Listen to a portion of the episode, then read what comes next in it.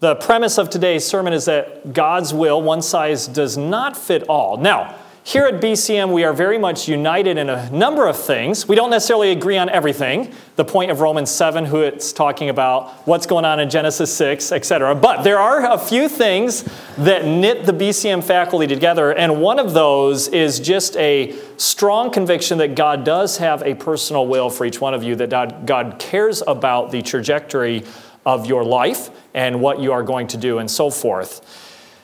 In that aspect of theology, I imbibed that from my parents. I very strongly align closely with my parents' perspective. In fact, their perspective on that theologically is one of the reasons I'm here today, I believe. Yet that is not always the case within broader evangelicalism and even fundamentalism. Not everybody believes that. In fact, in the 1980s, theologian Gary Friesen wrote a book called Decision Making and the Will of God that became extremely influential within evangelical and fundamentalist Christianity. In this book, he argued that instead of seeking for a personal, specific will of God, rather we should learn how to make good decisions based on wisdom and study of God's Word, as if those two are mutually exclusive. This would, in the words of Hayden Robinson, writing the foreword, free Christians from two crippling extremes, unwarranted delay and vacillation on the one hand, and impulsively, emotionally loaded judgments on the other. Now, to be fair, both of those can be problems within Christian living. This sort of thinking has come to dominate evangelical Christianity. Kevin DeYoung, who has written some things worth reading, but Kevin DeYoung writes in his book, Just Do Something, he argues against a magic 8-ball notion of God. And he even goes so far as to suggest that maybe we have difficulty discovering God's wonderful plan for our lives because, if the truth be told, he didn't really intend to tell us what it is. Now, such approaches throw the baby out with the bathwater. They are reacting, however, to a legitimate concern. Even though the arguments are flawed, those books are flawed, they are reacting to a legitimate concern. One recent book writes, William Klein and Daniel Steuer, because of the way that calling language has dominated Christian discourse, people are encouraged to expect God to work in a particular way in their lives, but when they do not experience God in these specific ways, they are easily left confused, discouraged, and frustrated. And that may be the case with some of you. That is what we are going to talk about today. The frustration that comes about sometimes in seeking God's will and becoming overly stressed about it. Now, the solution is not to give up the pursuit of God's will, God's specific will for your individual personal life. The solution is not to give up that pursuit and to just accept some kind of generic one-size-fits-all mentality, but neither is the solution to compare your experiences to those of others and assume that just as God worked with them, so also he must work with me in showing me his vocational will. The solution, rather, is to embrace the fact that God is a heavenly Father that cares about you personally. And just as a good human father will interact with each of his children individually in unique ways, but still with the concern to guide and direct them, so also your heavenly Father does the same thing. You are special in his eyes, but you are not special in a generic, everybody's the same sort of a way. You are an individual. You are special in God's eyes as a unique individual. He created you a specific way with certain skill sets, with certain talents, with certain tendencies, with certain hobbies even. And he will relate with you in a unique, special, individual way. When it comes to God's will, one size does not fit all. Turn to Proverbs 3, 5 through 8 as our starting point. Proverbs 3, 5 through 8. This is something of a unique sermon to me. I had the rare experience. This happens with me a lot less than it does with evangelists and pastors. I had the rare experience of, from as best as I can determine God's will, of God changing my mind on what I was to preach. Now, with an evangelist, evangelists like Dr. Jim and Mr. Bowser and others like to get up in the pulpit and say how this happened like last night, that they had a sermon all prepared and this happened, suddenly God changed their mind last night and they had to scramble. Now, the Lord knows, because the Lord is gracious and works with us uniquely as individuals, the Lord knows that if he pulled that stunt on me, so to speak, I would be too panicked to preach anything.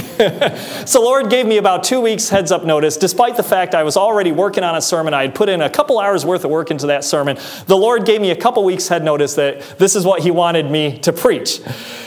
So this will be about the most oddly structured sermon I've ever preached. It will be about one part theological principles, a topical sermon, which I don't usually preach. Normally, I like expository or theologically themed sermons. You'll notice Pastor Van Gelder in the vast majority of Sunday mornings, he'll preach expository sermons. And that really should be the normal pattern, I think, for a pastor. And that is usually my normal pattern. But this is kind of going against my normal pattern. It's topical, and then it will be sort of testimonial, and then it will be sort of brotherly advice as your big brother in Christ. We will talk about vocation. We will start out by talking about theological principles from Proverbs and some other passages about God's personal will. Then we will talk about vocation, seeking God's will for your vocation. And then if we have time, we will actually get into courtship. However, normally an 8-page manuscript sermon will last me about 35 minutes, maybe a little bit more. This is over 10 pages. So if anything gets cut, sadly, it will be the courtship part, despite the fact that I'm obviously such an expert on the topic. Because I am engaged to Miss Richelle, so something, at least something went right then. Proverbs 3, 5 through 8. Trust in the Lord with all thine heart, and lean not unto thine own understanding. In all thy ways acknowledge him, and he shall direct thy paths. Be not wise in thine own eyes. Fear the Lord, and depart from evil. It shall be health to thy navel, and marrow to thy bones. Let's pray.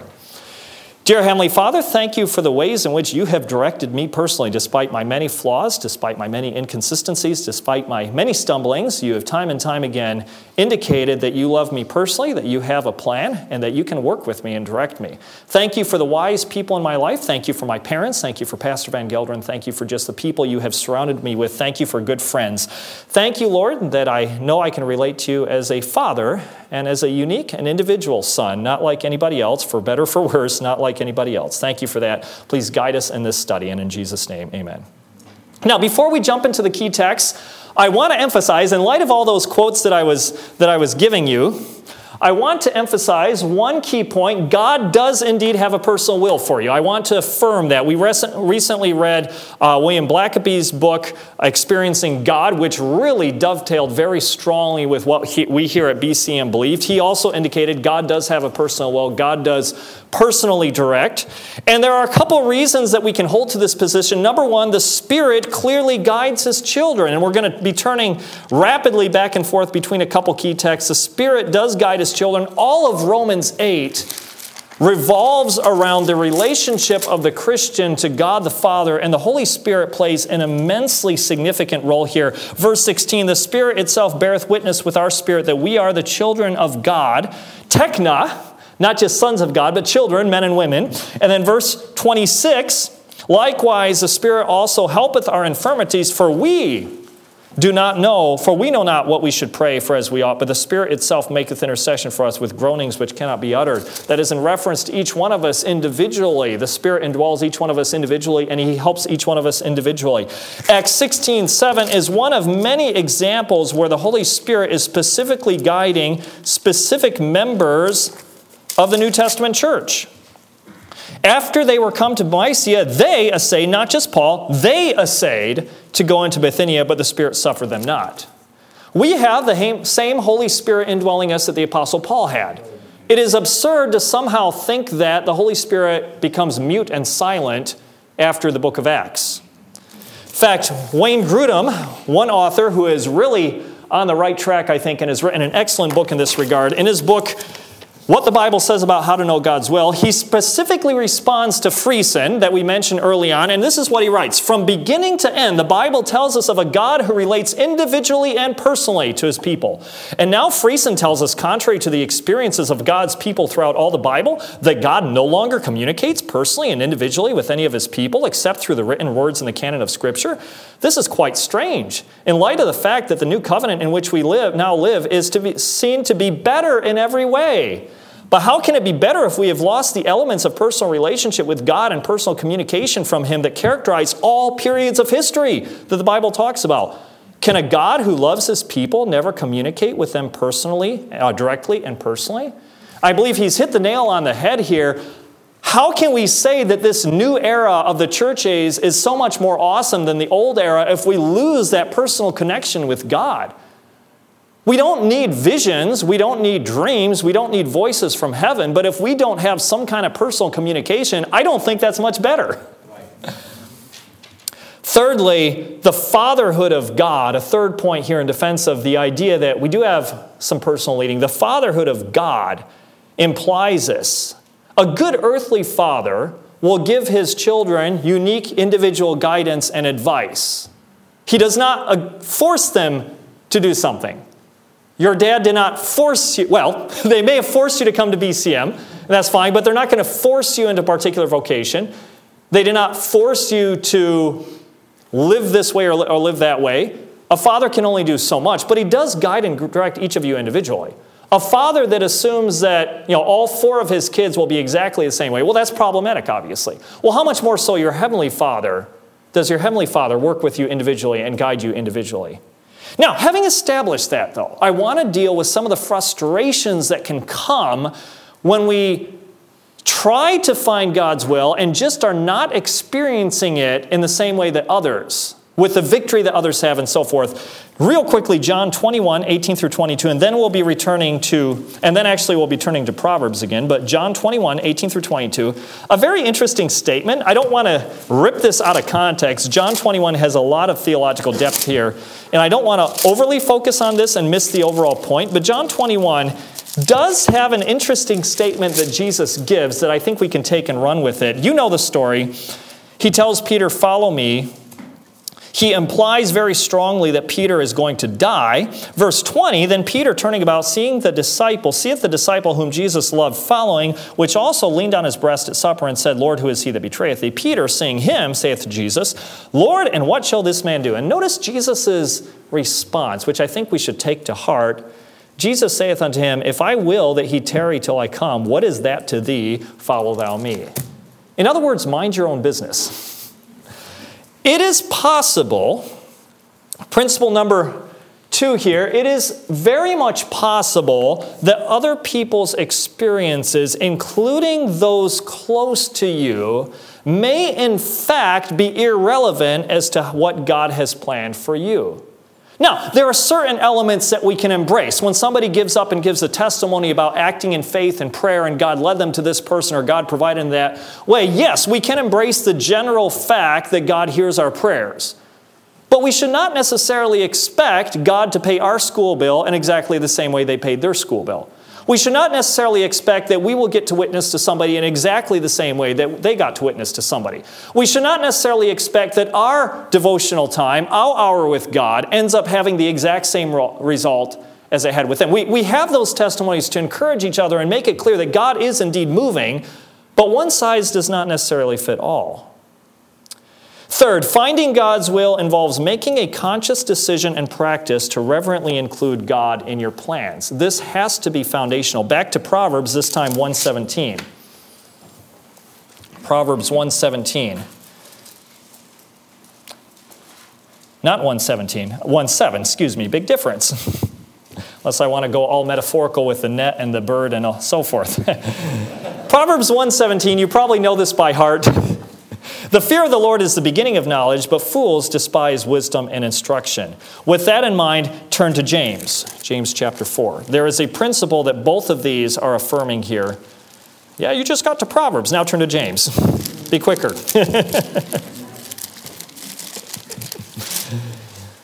James chapter 4, verses 13 through 17.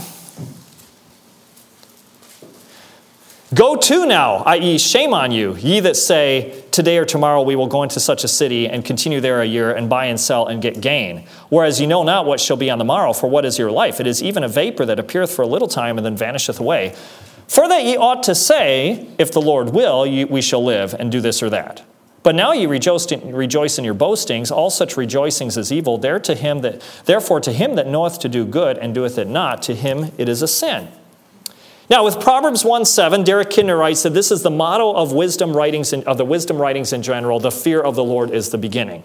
James also affirms this, the fear of the Lord, the affirmation that he is in charge. Now, James does not say, and I think here's sometimes where we might go astray, James does not say, don't you dare go anywhere until we are totally, perfectly, 100% certain that something is God's will. He doesn't necessarily say that. I think maybe sometimes we confuse solid certainly with 100% perfection. We'll talk about that a little bit later.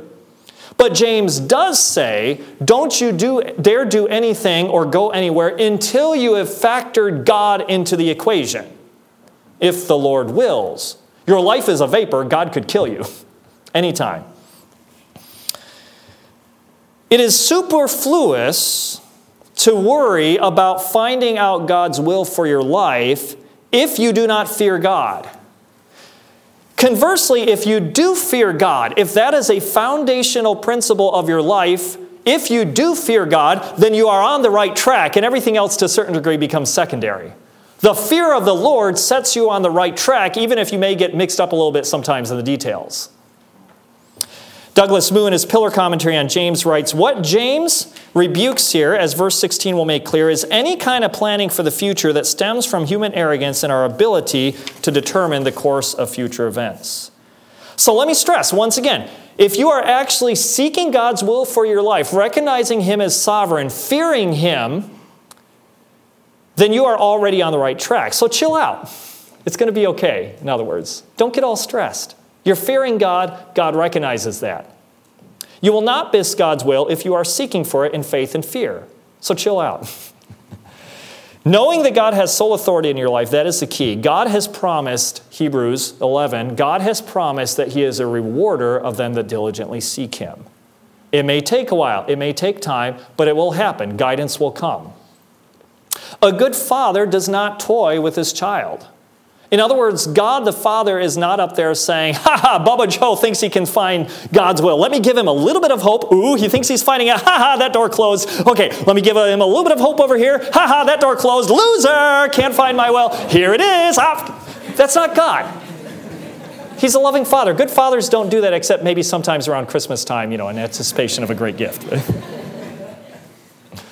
Fourth, finding God's will involves relationship with God. And this is something that I believe guys like Friesen and many other evangelicals miss the point. Finding God's will is an outworking of a personal relationship. That personal relationship is real, hence the idea of experiencing God's direction is also real. Now back to Proverbs, our key text, Proverbs 3, verses 5 through 8. Let's unpack this a little bit. It starts out with positive commands. Trust, and then a negative command. Lean not on thine own understanding. That's the opposite of trusting, obviously. Acknowledge, don't be wise, but fear. But the three positive commands are trust, acknowledge, and fear. If you are obeying these in your life, even imperfectly, you are on the right path to finding God's will for your life. Notice the promise in verse 6, acknowledge God, which is what James was talking about. What will He do? Direct thy paths. And ways and paths. Both of these are in the plural in Hebrew and in the English translation. This is not the generic way of wisdom that Proverbs often talks about and that many evangelicals are saying we should focus on. This is not the generic path of wisdom. That's all good and well. These are paths and ways, plural. When you commit your ways, all your decisions, all your choices to God, He will direct your paths, plural. There are multiple decision points, then, that this is talking about. Now, let's not get absurd here. Does God care if you eat chocolate chip ice cream or if you eat vanilla ice cream? Well, in all fairness, maybe God wants me to go on a diet. But we don't want to paralyze ourselves with the minute decisions. That's where just having an understanding of God's Word will guide you in the smaller matters. We are not supposed to get paralyzed with indecision on such matters. Sometimes you just need to act. But God does reserve the right to get involved in mundane decisions. I seem to recall an illustration, I forget who was giving that illustration, but of a pastor who normally goes out in casual clothes to run errands, and God just impressed upon his heart that he needed to wear a suit, and he obeyed what was clearly God's leading there, and he went out and wore a suit, and he ended up officiating at a funeral at the last minute. So God does reserve the right, but I don't want you to be paralyzed every time you go out to the store, should I wear a full suit or not? That's not the point. In such mundane decisions, yes, God can direct in a specific way, but He will make it very obvious. The more obvious it is, the more mundane it is in a sense, the more obvious God will make it sometimes, so that there will be absolutely no doubt, and it's simply a matter of obeying or not. As Dr. Jim likes to say sometimes, there is no darkness in the decision-making of God. There will be no legitimate uncertainty if you are in fact open to obeying God. Back to the passage, look at that word acknowledge. In all thy ways acknowledge him. Derek Kidner writes, acknowledge is quite simply know, yada in the Hebrew, which contains not only the idea of acknowledging, but the much richer content of being aware of and having fellowship with. In other words, the key to having God reveal his direction in your life is to have a relationship with him. The deeper your relationship, the more clear things become. The more intimate your relationship, the more God has something to work with. And many evangelicals miss the point here. God does direct specifically, not just generically, because he has a specific relationship with you that is different from his relationship with the other people in your dorm. Regarding verse 7 then, the other principle here, be not wise in thy own eyes, Tremper Longman writes, if somebody thinks he is wise, then he will try to do things with his own resources which will not be sufficient. So the second takeaway here is, once again, the need to acknowledge my own lack of wisdom. When I approach God with that attitude, God will honor it. In other words, acknowledge I am not in charge of my own life, fear God, seek a relationship with him, and then anticipate that God will help you on the path. Fifthly, finding God's will does involve godly counsel from others, and that's part of being humble and acknowledging that we cannot rely on our own resources, our own intelligence. Proverbs 12:15, for example, says, the way of a fool is right in his own eyes, but he that hearkeneth unto counsel is wise. In other words, if you self-determine, if you lay out in front of you, this is my career path, even if it's a good career path. This is my career path. I'm going to graduate from college, go to seminary, if you at least have some wisdom. Excuse me. Sorry. No, that's not the case. One size does not fit all. Not everybody's called to seminary. That's the whole point of this sermon. So, but you lay out your path in front of you. I'll go to 4 years in college. I'll participate in this and this and this and that. Then I'll go to seminary. Then I'll have a pastorate. And I'll marry somebody who with these qualities, et cetera, et cetera, et cetera. If you lay out your own path in front of you without consulting God and without consulting others, you are a fool, according to the Bible. Now, interestingly, sometimes we can start on our own trajectory with godly counsel, but God can change it. Tremper Longman gives an excellent illustration. He ties this into the story of David and the temple. David had a right heart. He wanted to build a temple. He did not realize that just being a man of war and shedding blood disqualified himself, even though he was fighting God's wars, generally speaking. He didn't realize that disqualified himself. He had the right heart. Nathan had the right heart. Nathan said, yeah, go for it, man. The Lord's with you. Nathan didn't consult God on that. David, at least, was consulting, but Nathan didn't consult God. Then God comes out and says to Nathan, whoop, wait a minute. Nope. And then Nathan goes to David with the bad news. Sorry, this is not God's will that you build a temple. But then what happens as a result? The trajectory changes, but David then embraces the fact that he's not supposed to build the temple. So what does he do instead? He devotes his remaining years to preparing for Solomon to build the temple. God redirected him, but then he is able to embrace God's will in a way that actually related to his original intention. God redirected him that way.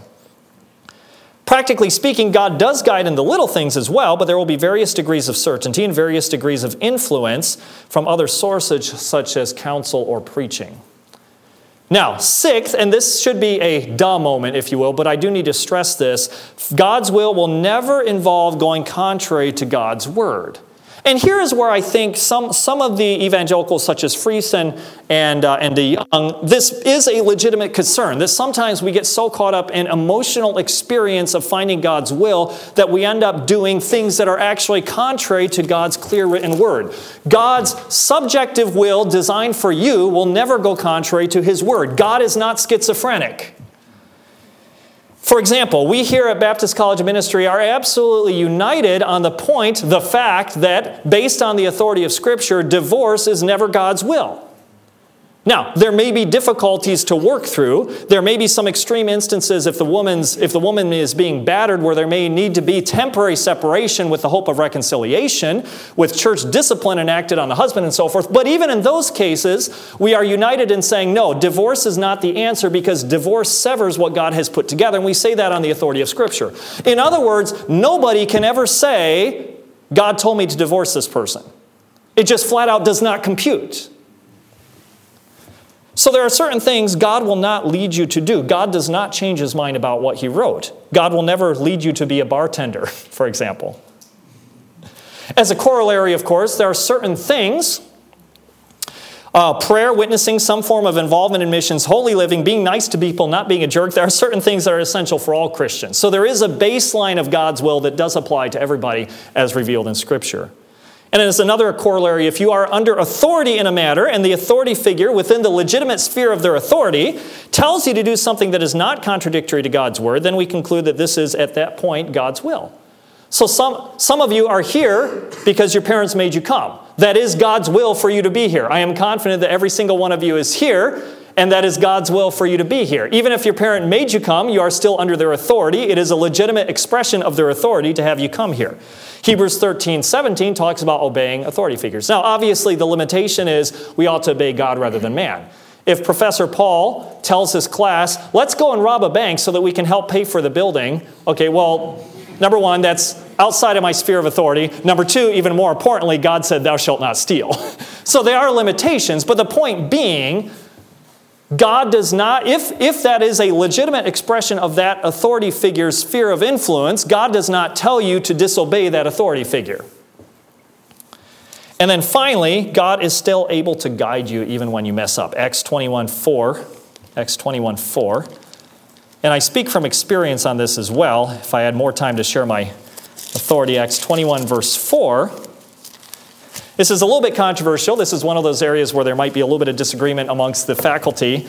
But I can't get around the fact in verse 4, and finding disciples, we tarried there 7 days. Who said, the disciples said to Paul, notice that phrase, through the Spirit. This is not just people being recorded in their speech saying the Holy Spirit tells you not to do this. This is Luke, under the inspiration of the Holy Spirit, saying that these people said to Paul through the Spirit. The Spirit doesn't lie. The Spirit isn't schizophrenic. They said to Paul through the Spirit that he should not go up to Jerusalem. And then look at verse 13, though. Then Paul says, what mean ye to weep and break mine heart? For I am ready not to be bound only, but also to die at Jerusalem for the name of the Lord Jesus. Paul goes up to Jerusalem.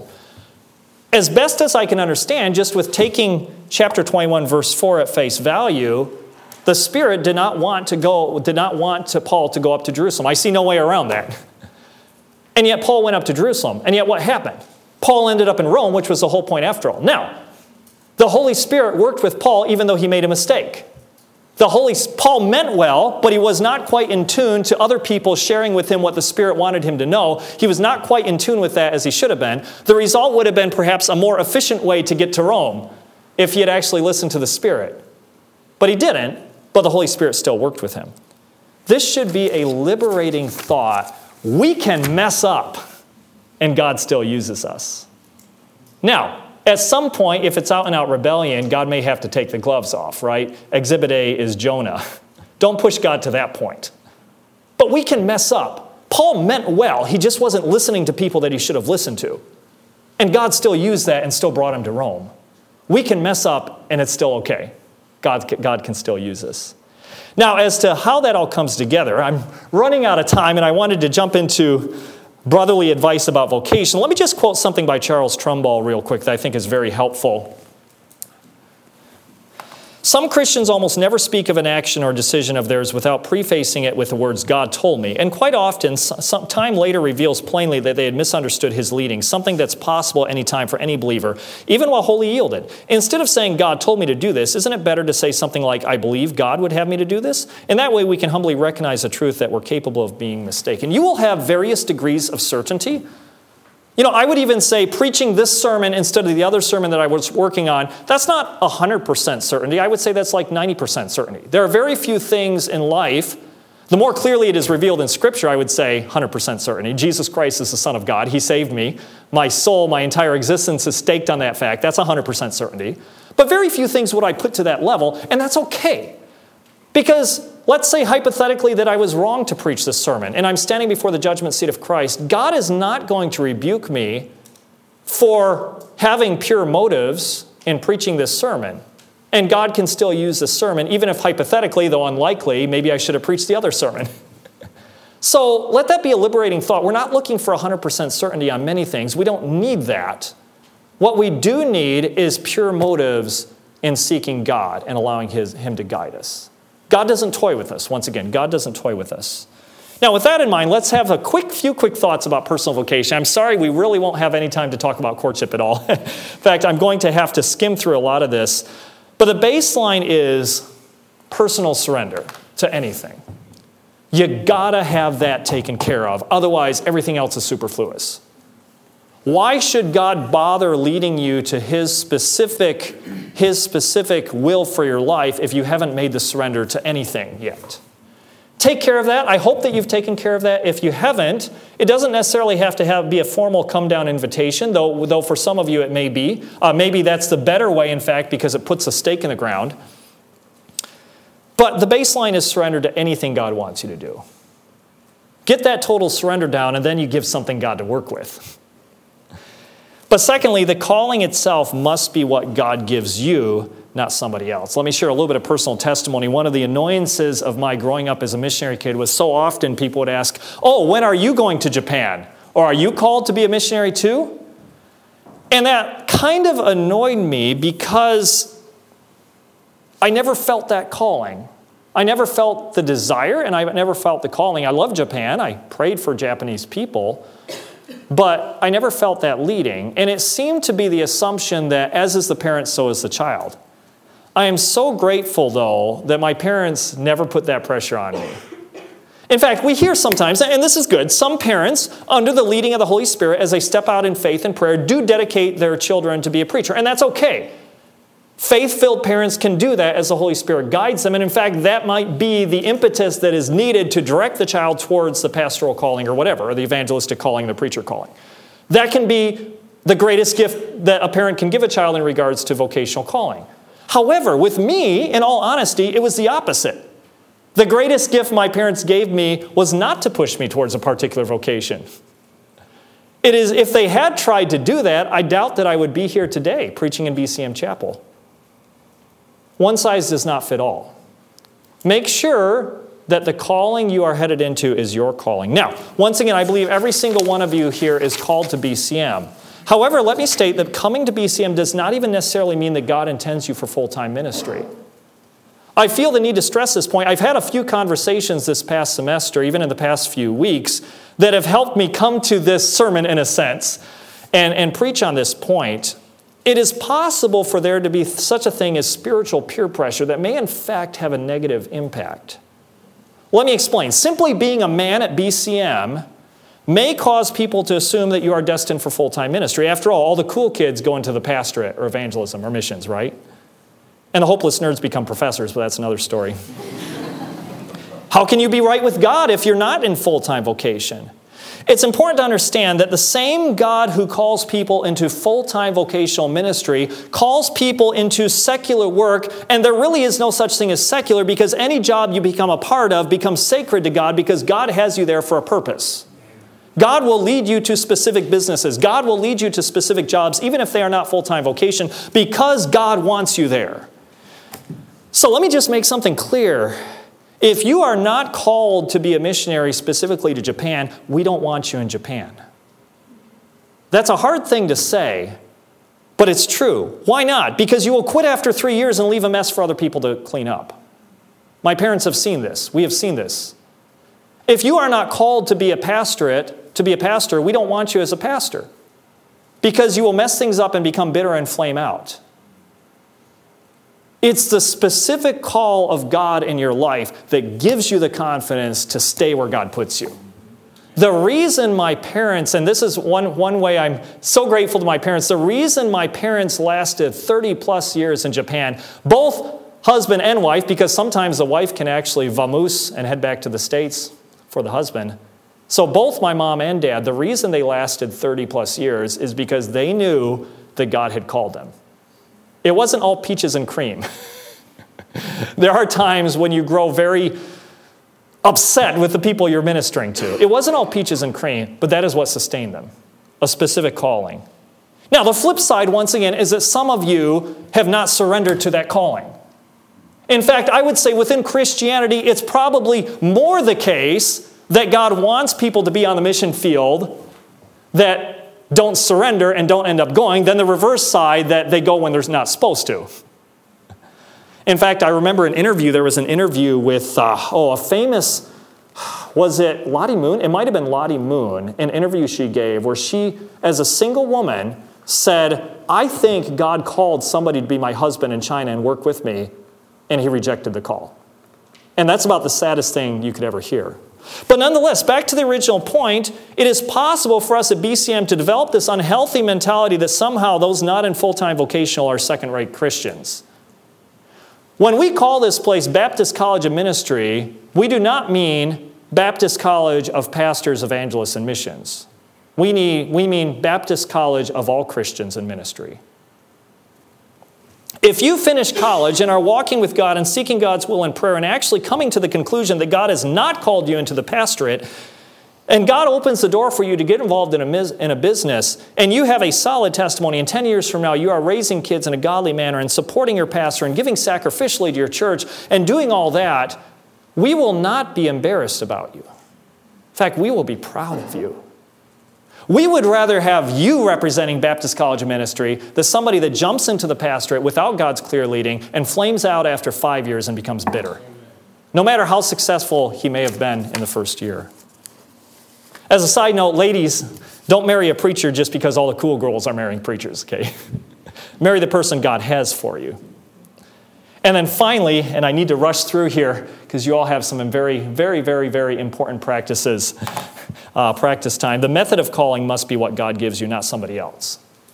I did not go down at a sermon invitation to become a professor, but I did have a calling. For me, it was more of a gradual process. I enrolled in biblical studies because I did not yet feel that call to pastoral ministry. There was a pastoral studies major. I enrolled in biblical studies, and I found that I actually liked Greek, and I actually liked writing papers. And about my junior year, I don't know that it was a particular day or a particular moment, but about my junior year, I got just strong impression looking at my professors, not having a call to be a preacher or a missionary. I looked at my professors, and I'm like, dude, I want to do that. That looks fun. That doesn't sound very spiritual, but it's how God worked with me. And I started praying about it. And God opened doors, and I went on, and I did really, really good in grad school. Much better in grad school than in college. Let that be an encouragement to those of you. Because I was focusing on the topics I loved, and I went on to seminary, and God opened the door, and I was teaching Sunday school, and I liked teaching. And I remember one of my professors, Al Huss, one day in class saying, quoting Eric Liddell, or at least indirectly quoting Eric Liddell, saying, "When I teach, I feel the pleasure of God upon me." And that resonated with me. It's like when I teach, something clicks. Now, the students may not always feel it, bless their hearts. But when I teach, I feel the pleasure of God on me. Like there's nothing greater. There's no greater experience in a way. But you've heard other people say that about leading souls to the Lord or preaching, and especially evangelists, right? They're all clued into, wow, this is what God wants me to do, and it's fun. But God works different ways. Real quickly, some key principles then. Surrender to whatever. Have a consistent habit of Bible reading and prayer. Listen to wise counsel. The younger you are, especially, the more important this is. Chill out. Number 4, chill out. Accept where you are. Accept that it's not about you. Don't obsess about the future. Take it one step at a time. And I'm positive, let me say this, I'm positive here the leadership would agree with me. You are not yet smart enough to know how best to develop your talents and abilities. That's why you're in college, so we can help you. Don't assume you have all your ducks in a row. And I speak to a certain degree to myself here as well, because I still have ways to grow in this. But on the flip side, remember, God doesn't steer a parked car. Although I disagree with the premise of Kevin DeYoung's book, Just Do Something, I don't disagree with the title. Sometimes you just need to do something, and that's totally okay. If you've done your due diligence and you're diligently seeking God's will, try things, and it's up to God to direct you. He doesn't want you to fail. It's in His best interest for you to experience His blessing in ministry. And once again, not everybody will be the same. Don't worry about how God leads others. Enjoy your relationship with Him as a unique individual. And just understand, God will work differently with you. And relax, it'll be okay. It'll be okay. All right, I'm really out of time, so the courtship part will have to wait for a different time. But I hope I've given you some food for thought. I don't know that this is necessarily the sort of sermon that we give a come-down invitation to, but I will give that opportunity. Here's what we're going to do. We're going to bow in prayer, and if there's anybody that hasn't made that baseline commitment, because I do need, this is the sort of thing that just can't be generic. You do need to actually tell God, I'm surrendered to anything, and mean it. Make that, if you haven't yet made that baseline commitment, maybe this would be a good opportunity for you to come down and kneel in prayer. For the rest of you, exalt in the fact and thank God for the fact and embrace the fact that He is your loving Father that has a plan for you. And thank Him for that and embrace the fact and then chill out and don't worry about it and don't stress out.